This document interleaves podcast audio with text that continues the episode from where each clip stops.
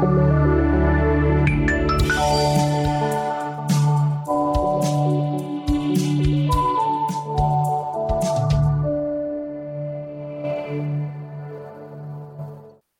everyone. Um, welcome to this B2B Marketing webinar. Um, my name is David Rowlands. I'm the editor at B2B Marketing. Um, and I'm joined today by Leslie Talbot, who's the Senior Vice President of Strategic Marketing Programs at Corporate Visions. Um, now, as I'm sure you're all aware, today, uh, today's webinar, which is titled Four Key Marketing Skills to Drive Buying Decisions, is going to help you learn four science based skills that marketers need to know to become uh, memorable enough to influence buying decisions. Um, so in a moment, Leslie's going to take over and she's going to uh, get the presentation underway. Um, but just before we do that, if you have any questions at all, please do put them in the question box on your screen.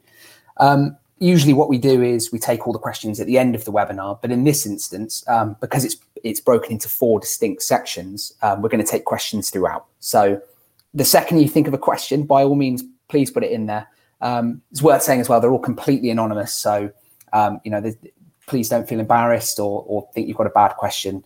Um, you know, if you if you've got a question and you don't know the answer to, the chances are someone else is in the same boat. So um, please do get them in. Other than that, that's really sort of enough from me. So Leslie, would you like to uh, introduce yourself and get the presentation underway?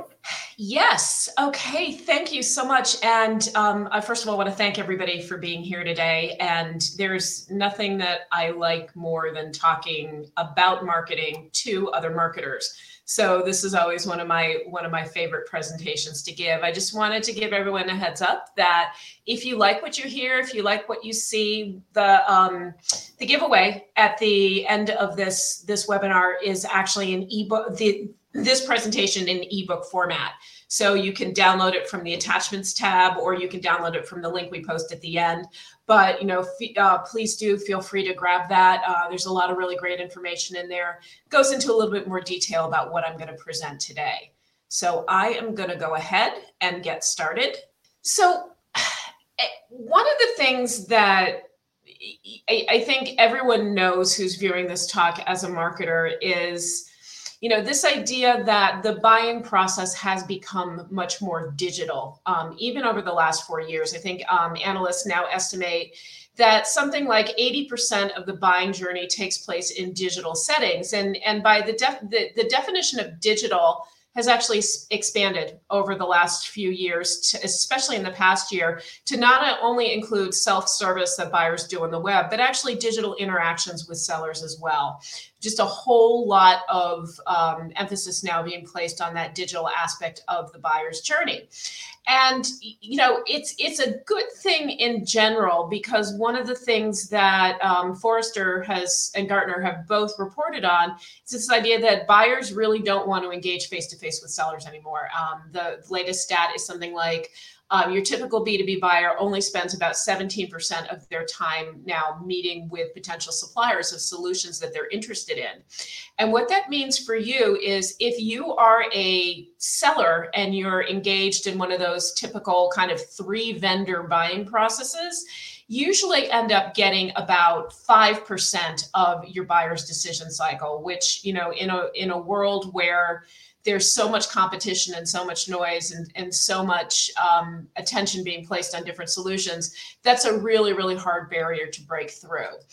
And that's changed a lot from the olden days right? So um, we all remember kind of the olden days as marketers where you know our job was primarily focused around running campaigns and driving awareness of solutions. And you know that would generate interest on the part of the buyers. And then there would be some sort of a handoff to your sales organization where they would then drive the buyer toward a decision. What we're seeing happening now and this should again come as no surprise to you is that you know the marketing's role has driven much further down the funnel. Instead of just driving campaigns and driving awareness we are now actually actively responsible for nurturing those leads for providing self-service buyer enablement type tools. Um, and in more and more cases actually owning the business development inside sales function within organizations including enablement. And in fact um, the latest statistics show that um, analysts expect that in the coming years, at least 50% of organizations will have enablement report up to marketing versus traditionally where they'd always reported to sales. So we're getting that much more involved in the in the the, the buyer funnel. And that means that marketers are that much more responsible now for driving buying decisions. And that makes sense in a way because marketing has the content, marketing has the processes, marketing has the discipline to take a much more scientific approach to the demand gen and thus the um, the business development and the actual decision cycle.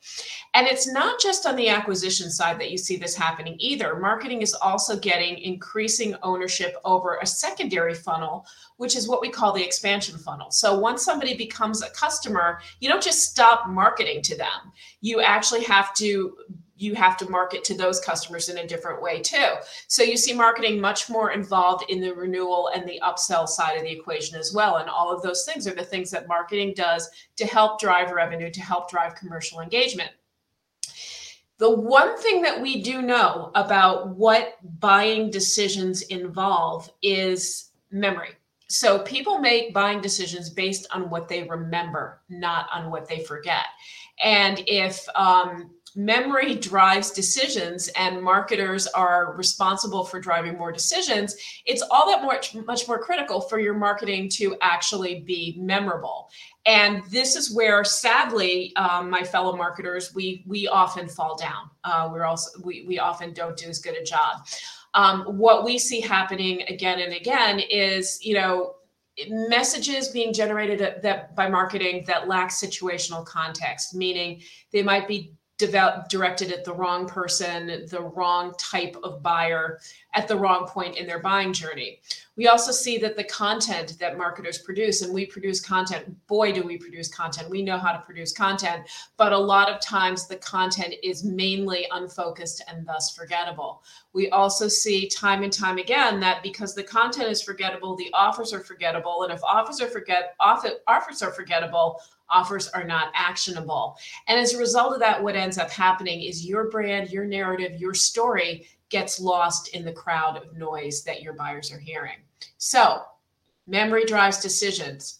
Um, marketing is driving more decisions. Ergo, it stands to reason that marketers themselves need to find ways to stand out to be more memorable. And what our research shows is that there's really four key areas that marketers can influence, that marketers need to master to be more memorable. And those four functions are number one, messaging creating great messages. Uh, that's where all of your marketing starts. Content, meaning you got to deliver those messages in compelling, memorable content assets. Those content assets need to be supported by great, compelling visuals and you need to wrap all those up in a story that's going to be memorable, that's going to make sense to your buyers, that's going to be something that they can act on after the fact. So we're going to take a look through each one of these four key skills, and um, I, like I said, I will break uh, after each section for questions. But um, I do want to start off with messaging because that to me is where everything starts. I'm a writer by heart, and I love the message. I love the message creation process. So, Corporate Visions, my company, we do a lot of research. We survey our customer base, we survey the B2B market in general. And one of our surveys that we ran recently shows um, that 53% of the marketing organizations that we talk to actually lack a formal message development methodology, meaning they don't have any official way to create messages. It's mostly organic in these organizations. Now, to their credit, 77% of the people we surveyed said, yeah, it would be important and a good idea to have a consistent process, but they just don't have that process in place. And as a result of that, what you see happening, and I'm sure you all see this in your organizations as well, is you see a lot of different messages being delivered by different parts of the organization. So marketing puts out a message the sellers then take that message and either ignore it or do different stuff with it. Um, if you're, you know, working in a distributor, a channel model, that message gets diluted even further. And then customer success is having their own conversations with with customers as well. And as a result of that, all the customer hears is a lot of noise and a lot of confusion from people who should be speaking with a unified voice in the organization. Um, so, what's the end result of that? What happens with that? Well, you know, is number one, as marketers, we end up creating a lot of leads that never close. Um, the prospects get confused, they abandon the buying process entirely. and existing customers that you're trying to sell more to either won't expand business with you or even worse they won't renew the existing contact contracts that they have so how do you combat that how do you get through this well um, to create memorable messages we believe there's really three things that you need to do number one is that to develop compelling messages, you actually need to not just kind of guess or go with your gut, but there's actually decision science principles that you can apply to your message creation that will help guide the way that you build these messages. Um, one of the things that you're going to hear about from me is this idea that when you are trying to market to a new customer, you need to disrupt their natural status quo bias. You'll hear more about that in a second. And then when you are expanding business or trying to renew business with existing customers, you actually reinforce your status quo bias. You defend the advantage that you have as the incumbent vendor in that account. And what do I mean by that?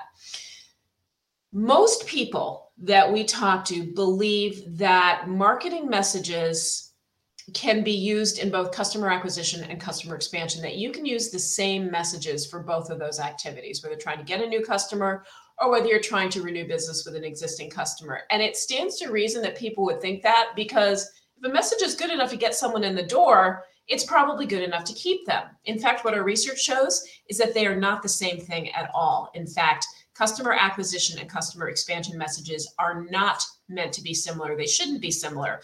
And that goes back to this concept that I referred to earlier, which is status quo bias. The human beings hate change. The human brain hates change. To acquire a new customer in an environment in a who where people hate change means that you need to work really hard to defeat their natural status quo bias. You need to give them a reason to do something different. Why should they change? And why should they change now? You need to defeat their natural status quo bias in order to do that. But once they cross the Rubicon and they become an existing customer, the last thing in the world you want to do is defeat their status quo bias because now you are the status quo. So you definitely don't want to defeat yourself. So when you're messaging to an existing customer, you actually need to defend their your your position as the incumbent. You need to reinforce their status quo bias, and you do that by giving them a reason to stay and a reason to evolve. There's different message frameworks that you can use for all of these scenarios, and I'm just going to take you through them briefly. So when you are in an acquisition motion and what you want to do is get them to change and buy your solution, the first thing that you need to do is you need to give them a reason to change. Um, most most marketers, most sellers tend to assume that if somebody is engaged in some semblance of a buying cycle with you, that they're eventually going to buy something. What we know is that at least 60% of qualified sales opportunities actually end up in no decision, meaning they decide to do nothing at all. So, the very first thing that you need to do if you're marketing to a new customer is you need to give them a reason to do something different. And you do this by surfacing something that we call an unconsidered need. And an unconsidered need is simply um, a challenge or a problem that they have that either they don't know about, that you reveal to them, or that they know about and they don't think is important enough to solve, or they know about and they think that they have a solution for it already. So your job as a marketer is to let them is to make them care about that unconsidered need enough to want to do something about it. And by the way, that unconsidered need should lead very clearly to your solution. It should be something that only you can solve. Um, but you service that unconsidered need and then you need to reveal to them that what they're doing to meet that unconsidered need right now is flawed in some way and you can call it a current approach you can call it a flawed approach call it current state whatever they're doing is not sufficient enough to meet that unconsidered need and what you need to do is you need to show them a new way of doing things. Now that new way of doing things just so happens to be something that they can only do with you. Um, but this is kind of a tried and true formula for actually creating demand and creating a reason to change in your world. And that's really awesome. That's great right? Except for the fact that you also want to make sure that you you add a little bit of urgency to that decision as well. So what does that look like? That means that you also have to answer the why now question. To answer the why now question the first thing that you need to do is you need to surface a business issue that's relevant to them to connect to that unconsidered need right? So that could be a change in the market. That could be um, a new competitor arises. That could be a new buying group emerges some sort of business issue that you know is relevant to them to increase the urgency around solving that unconsidered need. And then you close with demonstrating the business impact of making your recommended change. And you do that by sharing a customer story, by sharing likely results, by sharing the expected outcome from adopting your improved new way. Now, the thing that you'll hear from me about the why change, why now message choreography, nowhere in there do you talk about your stuff so the idea of a why change, why now message is to recommend an approach and to surface that unconsidered need. It's not to pitch your product just yet. There's another message framework for that, which is the why you message framework, but you need to get them to become amenable to change before they actually before you actually tell them how great your stuff is. Um, so that's the why cha- change why now message choreography and that works great when you're trying to sell into a new prospect but what we know and what the experts tell us is that most companies get around 80% of their revenue from existing customers, which means that you need to make sure that you're not just marketing to new customers, but that you're also holding on to keeping and growing the customers that you already have. And there's two different frameworks that you use for existing customers depending on what you're trying to get them to do. So if you're trying to renew business with an existing customer, you're going to use the why stay message choreography. The why stay message choreography is specifically designed to reinforce their natural status quo bias. And you do this by first and foremost documenting the results that they might have achieved by working with you, by letting them know that they made a very, very well informed and great decision to work with you in the first place. And you do that by showing the progress that they've made and by also reviewing the agonizing process that they went through in choosing your solutions to reassure them of the wisdom of their decision. Um, you're then going to mention the risk of change. What are the business risks that could happen to them that they could incur if they actually do move away from your solution? And then what will that cost them? Um, you can do that by talking about all the hidden costs involved in moving to a new platform, for example, the cost of retraining people, the cost of running systems side by side, all those hidden costs that the competitors never talk about when they're wooing your customers. And then finally, you're going to close by detailing the competitive advances that you've made to keep pace with the competition. And this is something that a lot of marketers struggle with because your natural inclination is always going to be to introduce the best, most snazzy, most disruptive new, new elements of your solution that you can to get customers excited. What we've seen in our research is that introducing provocative new revolutionary capabilities during a renewal motion can actually hurt your ability to renew that business. Because once you introduce that new idea, that new solution in a renewal motion, they're going to want to look around and see who else is offering that. So, in a renewal motion where all you want to do is to have people buy the same thing from you that they've been buying all along, all you want to do is just demonstrate that you're keeping pace with the competition because their natural status quo bias will say, well, heck, I'm not going to go through the pain and risk and cost of making a change if I'm going to end up with something that's just like what I'm already getting from my current provider. So that's what you do in a renewal motion. But if you're like every other marketer, you don't want people to just renew business with you. You actually want them to buy more stuff from you as well. So instead of a why stay motion, if you're looking to upsell or cross sell to an existing customer, you're actually going to use a different choreography. You're going to use the why evolve message choreography.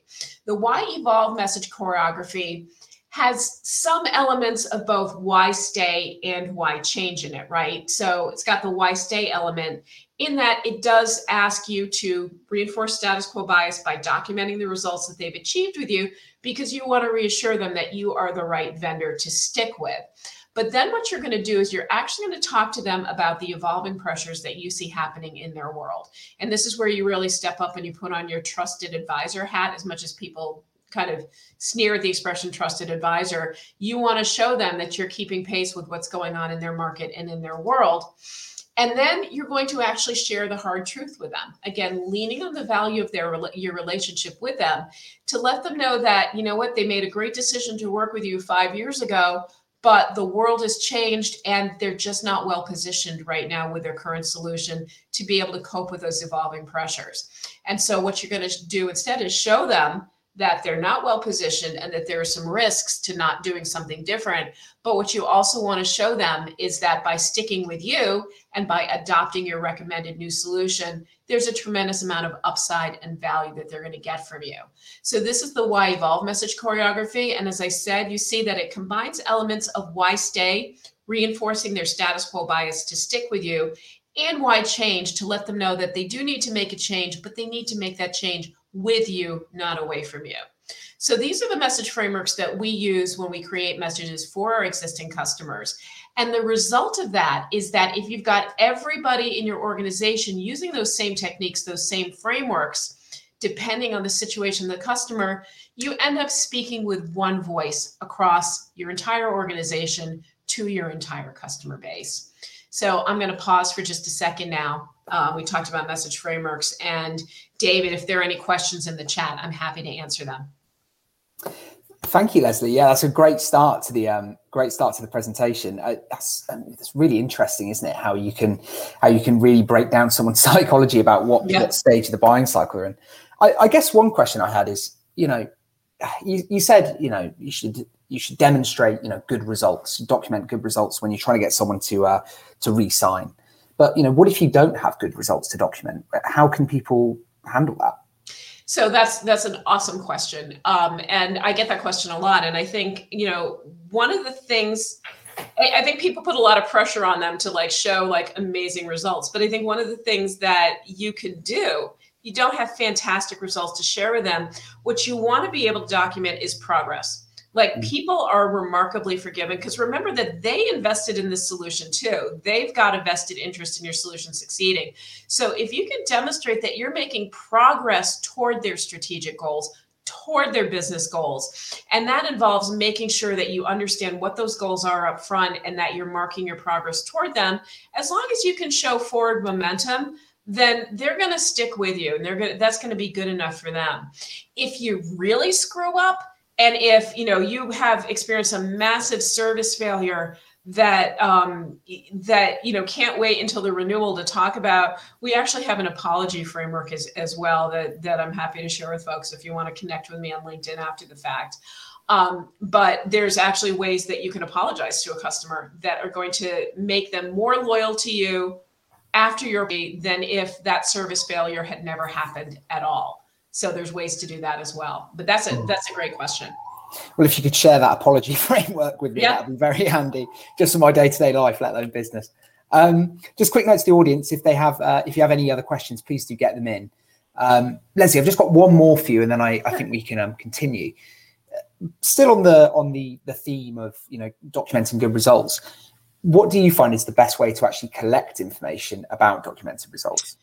So again, that's a really good question. And we think about documenting results. We think about results on, on kind of three different levels. So we think about the project level, which is where most customer success teams unfortunately live. And they track things like adoption, they track things like logins, they track things like trouble tickets, and all those things are really important to track with your project team. But if what you're looking to do is to show the business value of your solution, you need to do more than that. You also need to track results on both the departmental as well as the corporate level as well. Somewhere along the line, there needed to be executive buy in to your solution. So, what you need to do at the outset, like right when you do that implementation kickoff, right when you, you kick off that project, is to identify what's important to your stakeholders. What are they looking at? What are they trying to do as an organization?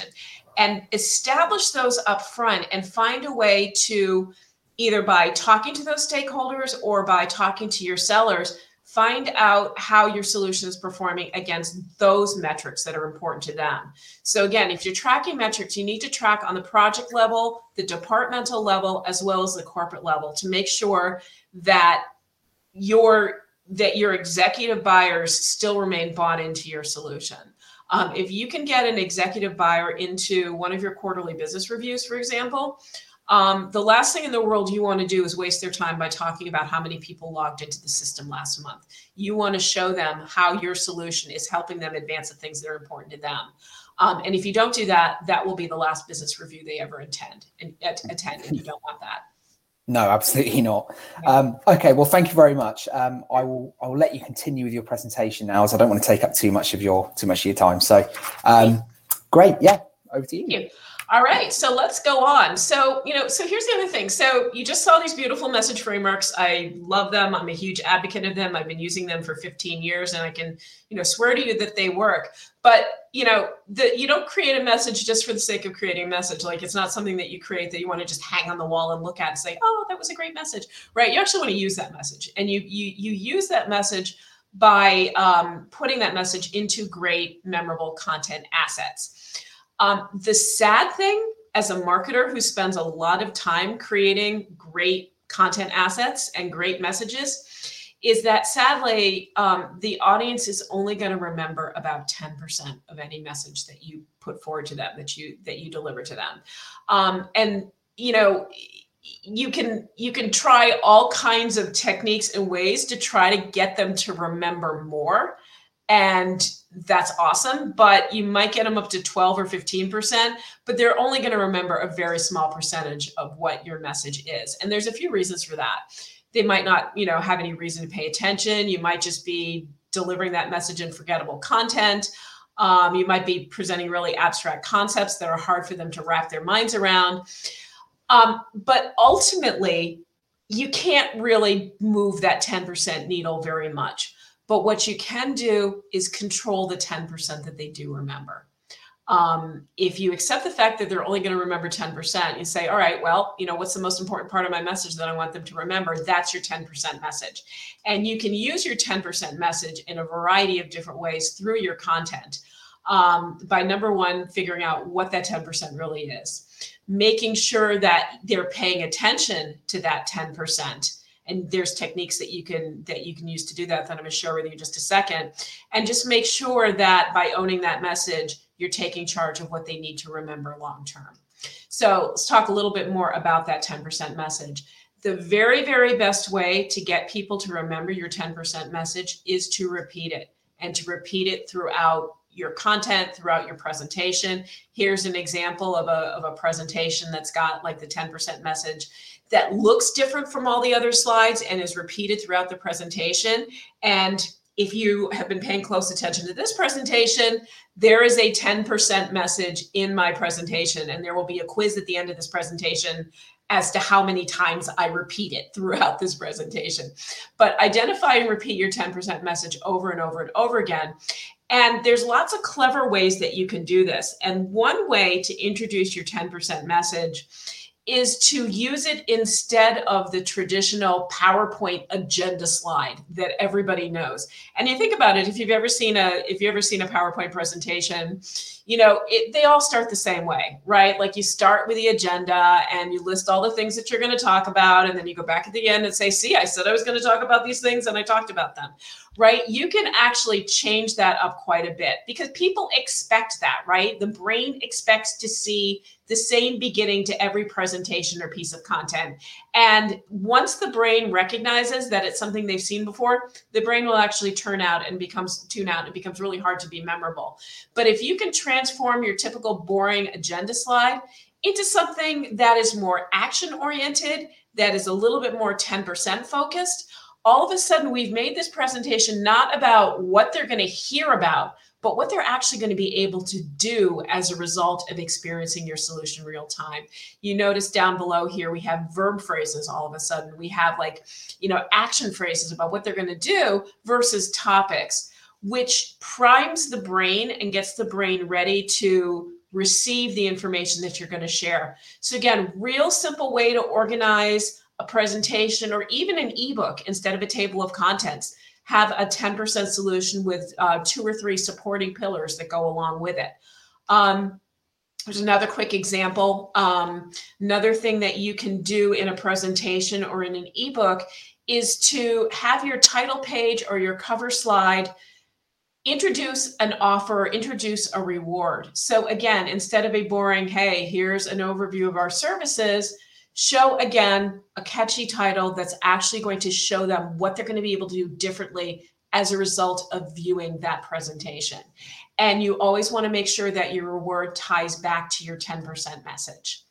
Um, so that's just a quick overview of how you create content assets. Again, if you download the ebook that we're sharing with this with this presentation, you'll see actually how we used our 10% message as an organizing principle for the rest of the content. Um, and David, I'll pause here and see any any other questions in the in the chat. Yeah, absolutely. So on that note, we've we've just had a great question come in, um, and it says, "What is the ideal frequency at which a particular message should be repeated to uh, to the same target audience?" Um, so that's a to the same target audience within the same. I'm assuming that means within the same asset. Um, mm. it, it frequently I'll, I'll, I'll, say frequently it depends a little bit on how long the asset is how big the asset is. Um, in a typical standard uh, presentation something like this you know you, you can see that 10% message repeated you know 10 to 15 times. Um, what you want to be able to do is you want to actually repeat that 10% message at logical breaks within the within the content. So every at the end of every section you'll see that 10% message created. At the beginning of the next section, you'll see that 10% message repeated. Um, the 10% message actually gives your readers or your viewers an organizing principle within their own mind. It helps ground them on where they are in your story, where they are in your presentation, where they are in that piece of content. Um, and it works really well, almost like as a breadcrumb to just help them get their bearings. Mm. And I guess there's there's a follow up to that, which is basically that you don't want to I, well, I'm I'm guessing here, but I would assume you wouldn't want to repeat stuff too much because you might actually switch the audience off a bit. Is that would that be fair to say? Um, so you you want to repeat it as yeah. So that's a good question too. You don't repeat randomly. I guess mm. that's the that's the lesson that we draw from that. You're going to repeat your 10% message at logical breaks within your piece of content within your presentation. Um, but you're not just going to throw it in randomly in the middle of you know a section because again what you want to do is you want to kind of orient it, it's uh, think about the 10% message as like your home base. So you want to orient your audience always back to the home base. So that's a great question. Got it. Okay so just one uh, final little question before we before we move on. So you know how can how can i come up with a good 10% message? Are there any good solid guidelines i can follow yeah that is a great question. Um, think about the 10% message as um, first and foremost needs to show what your audience is going to be able to do differently as a result of reading your content of learning your message of um, you know watching your presentation. So it should be action oriented or connected to some action that they can take to achieve a certain result. Um, it shouldn't it should be action oriented versus results oriented meaning if i were to say um, if if i were to say um, a, a 10% message, something like um, increase engagement with your audience. Um, that's something that I would call like a well duh 10% message. Like, of course, you want to do that, right? What do I need to do to be able to increase ex- engagement? What do I need to do to achieve a result? So, always make sure that your 10% message is action oriented versus results oriented. And it should ideally connect to something that leads to your differentiated capabilities? What is something that they can do with you that they can't do with your competition? That is your 10% message because that's the thing that they want to you want to embed in their brains because then they're going to go out and they're going to talk to your competition and they're going to be like, "Well, can you do this?" And the competition will have to say no. Yeah. Okay. Uh, we've we have just got one more question in, but um, we can answer that at the end. I think um, just so we can get through the other sections. But um, uh, whoever posted that, we will get to you. I, I promise. So um, Leslie, back over to you for part three. All right. And again, key to having great content is making sure that you are populating that content with great visuals, right? Because um, most visuals um, that I have seen tend to not incite action. They tend to leave buyers flat. And the three most common visuals that I see that come across my desk all the time, you know, if it's a presentation, bullet lists and bo- bullet lists and boxes, right? See over and over again, you know, and there, there's a kind of a perception that, well, as long as you're just giving them the information and it doesn't look really bad on the slide, that's enough. In fact, bullet lists with boxes, not memorable, not compelling. Everybody does them. And then you have these stock photos of uh, business people in unnatural contortions, doing things, shaking hands, um, standing on the edge of a cliff, all kinds of things that um, don't necessarily support the story, that are artificial and posed looking, and smart art um, that just, again, really simplistic, you know, contain a lot of bullets and just lists and things that are just too simplistic and not memorable, right? So, what is it that you need to be able to do differently with your visuals to make them more remember? What you need to do is you actually need to be able to inspire action. I'm going to show you some examples in just a second of visuals that inspire action. But the thing to keep in mind about designing memorable business, memorable visuals is number one, um, most business content, business presentation revolves around facts, processes, data. So you need to find a compelling way to visualize those things in surprising ways. Um, make sure that you're following universal design principles. And this is something like I, you know, have designers who work for me. I am not a designer, um, but I need to be design savvy enough to know when something is a good design so I can approve it or nix it, right? And there's just really simple principles that I've, you know, learned to master so that I can give intelligent and credible feedback to my designers about why I like something, why I don't like something. Um, and the good news is that you don't have to have graphic design skills to learn this, right? You can actually direct designs that will get buyers to that will get buyers to move that your designers can bring to life in beautiful ways. Um, and I'm going to just show you some real quick examples of before and afters um, that kind of illustrate some of these concepts. So here's a really simple one. Um, there's nothing you know, on its face, there's nothing wrong with this slide, right? Like this is just a slide about um, analyzing target audiences for retail for a retailer, and it shows the three categories of shoppers, right? Again, you know, really simple shapes with words inside. You can just add some really simple visuals to this to make it a little bit more more compelling.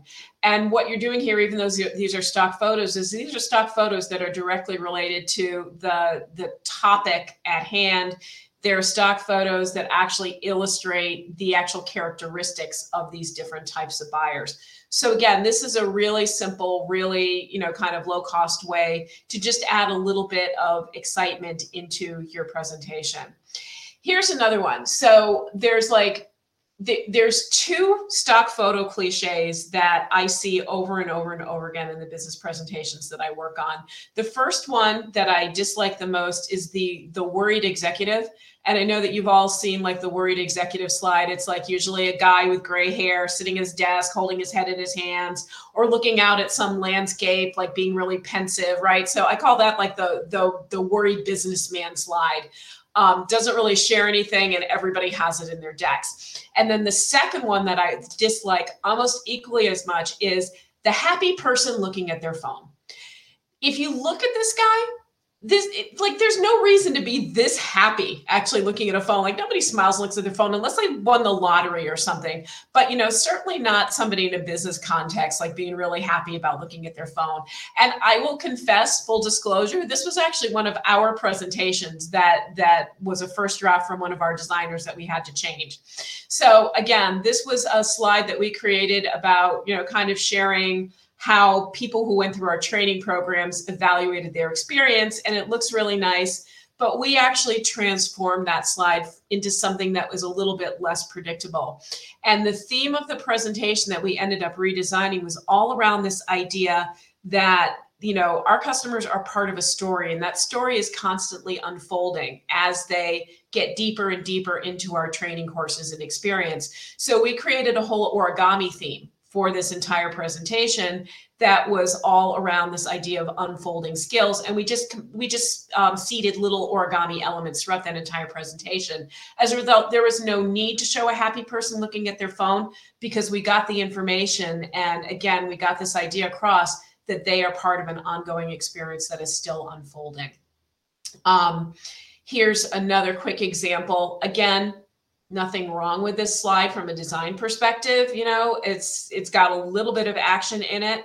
But again we wanted to transform this into something that almost didn't look like a powerpoint right? That was unexpected.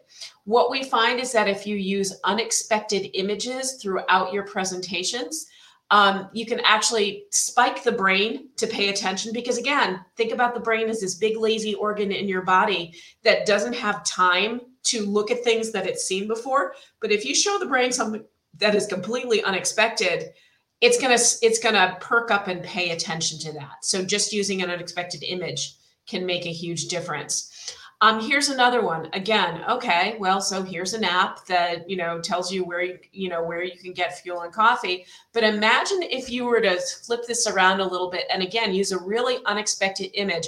You're talking about oil. You're talking about um, you know you're talking about oil and gasoline and stuff. So maybe think about how you can use images a little bit differently that aren't predictable, that aren't just a, a screenshot of a, a phone, but actually shows how people interact with the product that you're selling. So a little bit different here. Um, here's another example of how you can actually use visuals to insert a little bit of unexpected emotion in your business stories. And we're going to talk about storytelling in just a second. But I think, you know, one of the things that a lot of business B2B marketers shy away from is any type of emotional or human element in the content that they create. And that's actually a mistake because introducing recognizable emotions into your visuals, into your stories is a great way to connect with your audience. And this is a perfect example of that. Again, the topic is connect. Let's show an actual heartwarming, touching picture of people connecting in different ways. And I am not saying that you have to do this for every single slide or every single visual and every single piece of content. But if you can just intersperse these unexpected elements throughout any piece of content, it actually gives you a great spike and a great way to elevate your content and make it look and sound different from everybody else's. And ultimately, that's what you really want to do. You don't want to look and sound like everyone else. Um, so that is how you create memorable visual designs. And David, any questions in the chat? Um, well, someone has actually just said, you know, this is so great and so true about imagery. I completely agree. So, not a question, but uh, a, a, nice statement nonetheless. Yay! Um, so, what, one question I did have is, you know, let, I think everyone who's who's watching this webinar can, you know, agree that these are all great ideas. But, you know, what if let's say what if your brand team actually pushes back on these suggestions what can what can we do about that yeah so what you really need to do is you actually kind of need to enlist your brand people as allies versus mm. enemies um, and and one of the ways to do that honestly is to get them involved early on in the planning of it um, share some of these scientific principles download the ebook um, and just send them this ebook and get them to understand. Um, and there's ways that you can integrate some of these ideas into into your presentations while, while staying true to your brand. By while, while staying true to your ideas you can use the same colors you can use some of the same imagery you can arrange them in different ways. You can use animation. So there's things that you can do to enlist your brand team as an ally versus as an enemy and the way to do that is to just educate them on the scientific principles behind this and ultimately be able to show them that it's actually going to elevate your brand it's going to make your brand more memorable versus less memorable Okay, so we're not fighting against them. We're we're trying to work with them. Basically, yes. is, is the message there. Okay, well that's uh, that's all the questions for that section. So uh, now we're on to uh, part four. Um, just a, a, final note for our a final note for our audience. Um, if you do have any uh, questions, please do get them in, um, and we'll do our best to get through as many as we can at the end. But um, for now, Leslie, back to you. All right. So messages, content, visuals, all really, really great, great ideas. But if you don't wrap them up into a great story, you are shortchanging all of your hard work. And there's a lot of hype in the market about storytelling in business and how important it is. And what we found is that most people actually don't have a clue what great storytelling really is. Um, one of the big mistakes I think a lot of sellers and marketers make is they spend a lot of time sharing statistics and facts with their audience. There's this perception, I think, that um, in a business storytelling situation, you've got to be like very factual and very dry. Um, that's not the case at all, and you'll see why in just a second. Um, but what ends up happening is business stories tend to be very rationally and logically focused, and they don't necessarily play to emotions. And I think when people hear the word emotion in a business context, they think drama, they think tears, they think like, you know, kind of smarmy and, and manipulative.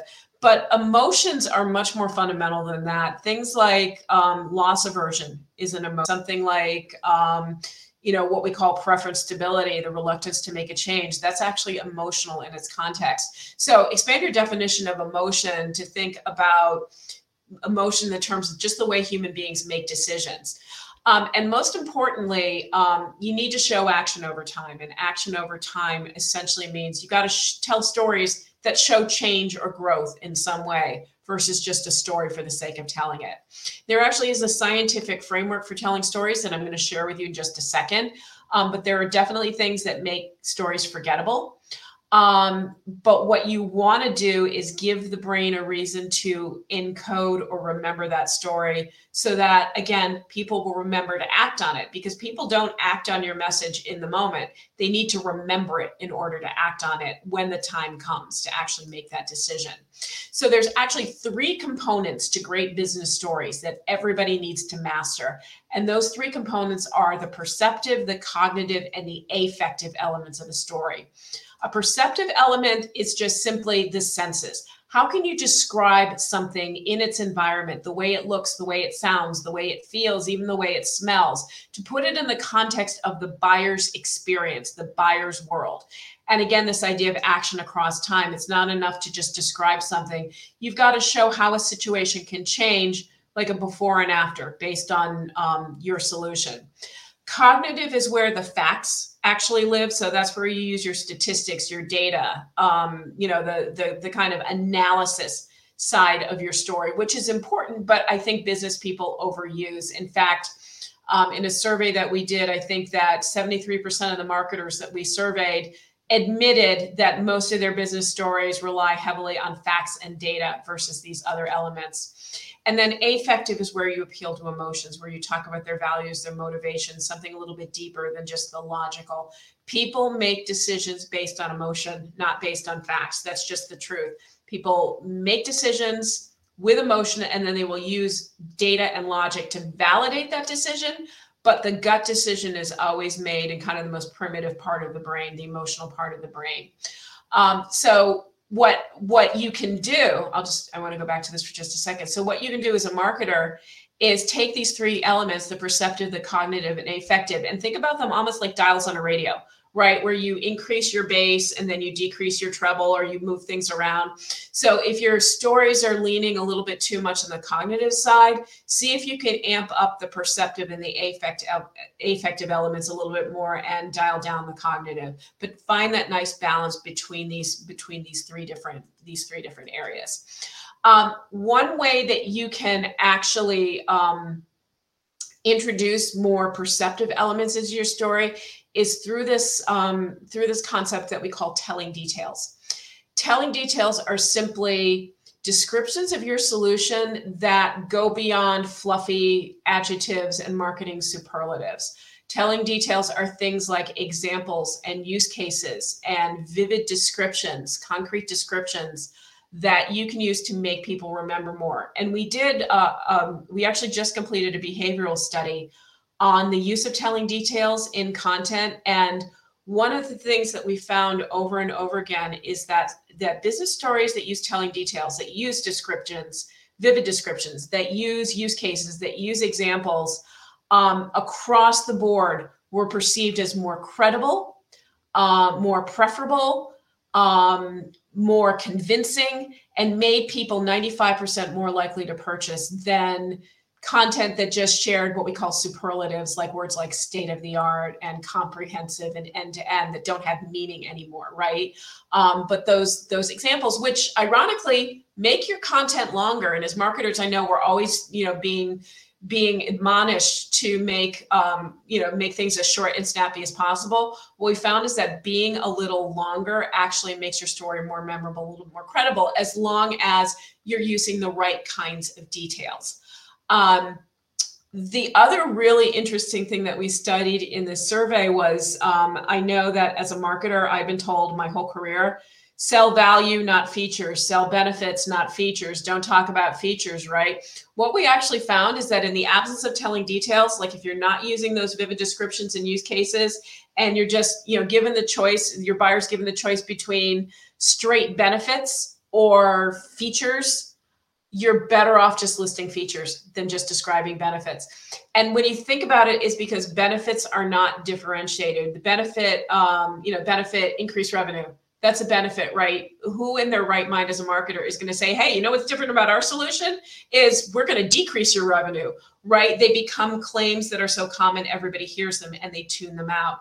But you know, given the choice between that and just like listing the differentiated features that you have, people actually find features preferable. You know, just give me the facts. So it's just something to keep in mind as you tell your business stories figure out ways to describe them by showing your buyers, your readers, your viewers what they can do differently with your solution. Use those examples, use those concrete details, use those use cases, and stay away from the fluff, state of the art, comprehensive, end to end, holistic, like all those words that we love that we gravitate toward. Delete them from your vocabulary and just go for much more concrete descriptions. Um, so that's the research that we have on that. That's out on the Corporate Visions website. The other thing that you can also do to share um, telling details is customer examples. Really, really important. So again, here's a presentation with your standard 10% message repeated strategically throughout. One thing that you can do to share telling details is to insert a story or a case study right before your 10% message to kind of anchor the brain and make it receptive to that 10% message. And this is just a real quick example of a presentation that we created for a very well-known stock photo provider. And you can see there's a 10% message in here, which is all about giving storytellers the time and the ability to tell the right stories. But we seeded customer success stories right before that 10% message. So each one of these slides right here actually primed the audience to receive the 10% message, but there are concrete details within each one of these customer success stories that were telling details that helped them understand, help the, the users understand the value and the specifics of that solution. So you can use stories as sidekicks to make those points memorable. Um, and that is how you create great narratives. That is how you create great stories. And I promised you that there would be a quiz at the end of this as to how many times I repeated this 10% message. And anybody want to take a guess in the chat before we go to questions? I might jump in with a guess. Um, All right, um, go for it. God, this could be very embarrassing for me. I'm, I'm going to say 50. no, actually, it's, it's 10. So oh. we actually repeated this 10% slide 10 times, as you can kind of see throughout the uh, throughout the presentation. Um, so in answer to the question that was asked at the very beginning, how many times do you repeat a 10% message? In a 45 slide presentation, you saw it repeated 10 times. And well, I'm just some gonna throw this up here right now before we go to questions. Um, if you like this presentation and you want to get a little bit more detail on some of the content within, you can download this ebook. I'll leave this up on the screen as we go to questions. Um, well, someone's gone for 25, someone's gone for 18, um, and someone 12. So uh, I'm, I'm radically out, but at least uh, at least I'm not the only one who's wrong. Well, the good um, news is everybody wins because you all get the ebook. So yeah. well, someone's just guessed 10, but I'm not going to allow that because we already know the answers. Um, but fine. Um, yeah, so, so just very quickly before we get into the more in depth questions, someone has just asked uh, the survey you're referring to. How many businesses were surveyed in that? Is that some information you've got to hand? Um, it was a behavioral study that we did. I assume you're talking about the telling details um, study. So it was actually not a survey. It was actually um, a research study that we did. And, and, and the reason why I distinguish between a survey and a research study is that surveys kind of ask people opinions based on um, kind of scenarios. Um, our behavioral research studies we actually do in a lab with real business people. Um, and I think there were 400 people who business people who participated in this study. But the way that we do it is we actually give them a message and we ask them to evaluate it. Um, and we ask them to react to it. And we asked a lot of science-based questions as a result of that. So um, there, again, the research brief and the ebook based on this are out on our website right now. So you can actually download those and you can get like more in depth about the survey. Uh, I'm sorry about the study but it's a little bit it, it's a little bit to call it a survey actually does a little bit of injustice to the process that we go through to make sure that we get like real legitimate business people interactions Sure. Okay. So one of the questions we've got, um, which came just after part two, actually. So um, who, whoever uh, kindly asked, thank you for your patience. Um, said, as a technology services company, we offer three different services. So how can we avoid content burnout? So you offer three different services. You want to avoid content burnout. Um, assuming you're not using the same content for all of the same audiences so one of the things that we do with our with our content is we actually have i actually have two sides to my marketing organization. So I have a person in my marketing organization who does acquisition and thought leadership, and then I have a um, person who does um, expansion marketing, who takes some of those acquisition messages and adapts them for existing customers. And we've got different different types of existing customers as well. So depending on who depending on who are in those groups, we might like adapt the message even more. But I think, you know, first and foremost, what you want to do is you want to differentiate between who are your prospects and who are your existing customers. Um, that right there is going to help eliminate burnout because there's nothing more irritating as an existing customer to get marketed to by organizations that don't know I'm an existing customer, that, that seem like they're trying to entice me to do business with them when I already am.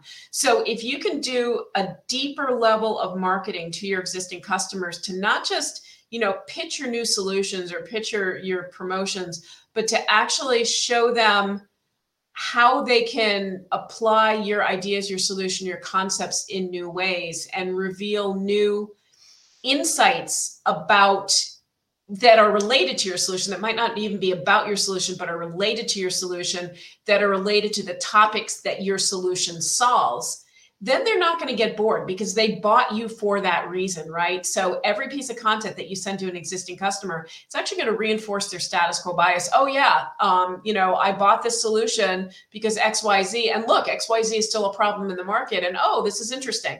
So think about not so much talking about your stuff as talking about the business trends and issues that are related to things that your target audience cares about and then jump from there yeah so i guess the key then is to um, yeah w- work out where your customer actually is in the in the cycle it's not so much about yeah i mean i you know i speaking from experience i, I bought a fan the other day on amazon um, and according to you know Facebook advertising, they think it's just the first fan in my fan collection.